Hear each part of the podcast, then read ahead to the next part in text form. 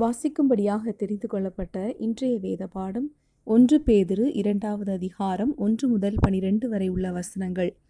இப்படி இருக்க கர்த்தர் தயவுள்ளவர் என்பதை நீங்கள் ருசித்து பார்த்ததுண்டானால் சகலவித துர்க்குணத்தையும் சகலவித கபடத்தையும் வஞ்சகங்களையும் பொறாமைகளையும் சகலவித புறங்கூறுதலையும் ஒழித்துவிட்டு நீங்கள் வளரும்படி புதிதாய் பிறந்த குழந்தைகளைப் போல திருவசனமாகிய களங்கமில்லாத ஞானப்பாலின் மேல் வாஞ்சியாயிருங்கள். மனுஷரால் தள்ளப்பட்டதாயினும் தேவனால் தெரிந்து கொள்ளப்பட்டதும் விலையேற பெற்றதுமாயிருக்கிற ஜீவனுள்ள கல்லாகிய அவரிடத்தில் சேர்ந்தவர்களாகிய நீங்களும் ஜீவனுள்ள கற்களைப் போல ஆவிக்கேற்ற மாளிகையாகவும் இயேசு கிறிஸ்து மூலமாய் தேவனுக்கு பிரியமான ஆவிக்கேற்ற பலிகளை செலுத்தும்படிக்கு பரிசுத்த ஆசாரிய கூட்டமாகவும் கட்டப்பட்டு வருகிறீர்கள். அந்தபடியே இதோ தெரிந்து கொள்ளப்பட்டதும் விலையேற பெற்றதுமாயிருக்கிற மூளைக்கல்லை சியோனில் வைக்கிறேன்.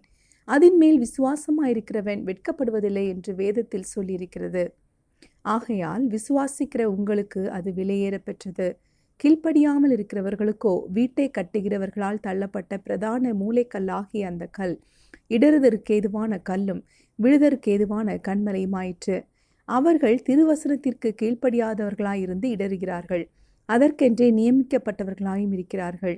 நீங்களும் உங்களை அந்தகாரத்தினின்று தம்முடைய ஆச்சரியமான ஒளியினிடத்திற்கு வரவழைத்தவருடைய புண்ணியங்களை அறிவிக்கும்படிக்கு தெரிந்து கொள்ளப்பட்ட சந்ததியாயும் ராஜரீகமான ஆசாரிய கூட்டமாயும் பரிசுத்த ஜாதியாயும் அவருக்கு சொந்த ஜனமாயும் இருக்கிறீர்கள்.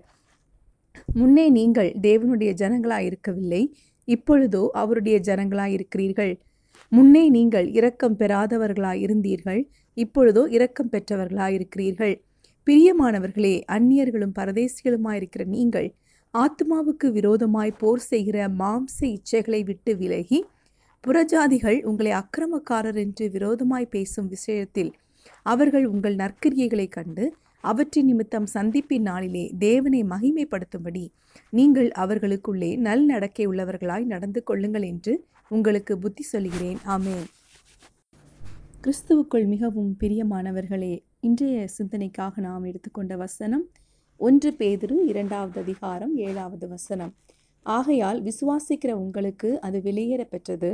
கீழ்ப்படியாமல் இருக்கிறவர்களுக்கோ வீட்டை கட்டுகிறவர்களால் தள்ளப்பட்ட பிரதான மூளைக்கல்லாகிய அந்த கல் இடறுதற்கேதுவான கல்லும் விழுதற்கேதுவான கண்மலையுமாயிற்று. இயேசு கிறிஸ்து இந்த உலகத்திற்கு வர காரணம் நாம் அனைவரும் தான். நமக்காக தான் அவர் இந்த சிலுவை மரணத்தை தெரிந்து கொண்டார். எனவே ஒவ்வொரு தேவ பிள்ளையும் கிறிஸ்துவை தங்கள் வாழ்க்கையில் ஏற்றுக்கொண்டு அவர் சுத்தத்தின்படி நாம் நடக்க வேண்டும். எனவே கிறிஸ்து நம் வாழ்க்கையில் மூளைக்கல்லாக இருக்கிறாரா? அல்லது இடறுதற்கு எதுவான கல்லா இருக்கிறாரா என்பதை நாம் சோதித்து பார்க்க வேண்டும்.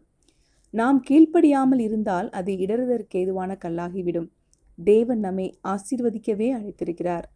எனவே நம்முடைய ஆசீர்வாதத்தை நம்முடைய கீழ்ப்படியாமினாலே இழந்து போகாதிருப்போமாக.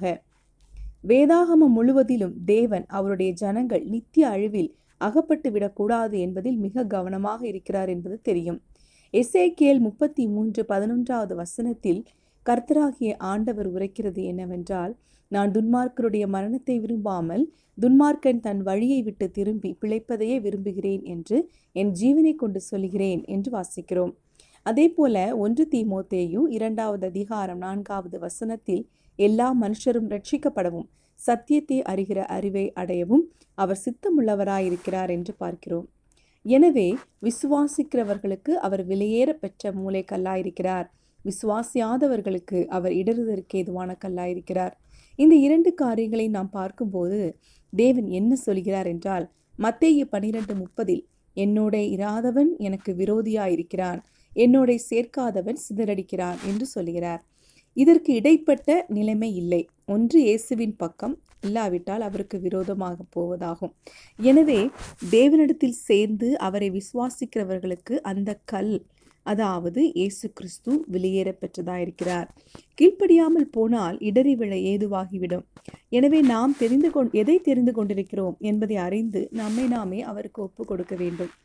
தேவனை விசுவாசியாதவர்கள் தங்களுக்கு தாங்களே நித்திய அழிவை தேடிக்கொள்கிறார்கள் எனவே தங்கள் அழிவுக்கு காரணம் ஜனங்களே.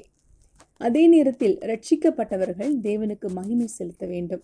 எபேசியர் இரண்டு பத்தொன்பது முதல் இருபது வரை உள்ள வசனங்களை வாசிக்கும் போது ஆகையால் நீங்கள் இனி அந்நியரும் பரதேசிகளுமாயிராமல் பரிசுத்தவான்களோடே ஒரே நகரத்தாரும் தேவனுடைய வீட்டாருமாயிருந்து அப்போஸ்தல தீர்க்கதரிசிகள் என்பவர்களுடைய அஸ்திபாரத்தின் மேல் கட்டப்பட்டவர்களுமாயிருக்கிறீர்கள். அதற்கு இயேசு கிறிஸ்து தாமே மூளைக்கல்லாயிருக்கிறார் என்று வாசிக்கிறோம். யோவான் மூன்று பதினேழாவது வசனத்தில் உலகத்தை ஆக்கணைக்குள்ளாக தீர்க்கும்படி தேவன் தம்முடைய குமாரனை உலகத்தில் அனுப்பாமல் அவராலே உலகம் ரட்சிக்கப்படுவதற்காகவே அவரை அனுப்பினார் என்று வாசிக்கிறோம்.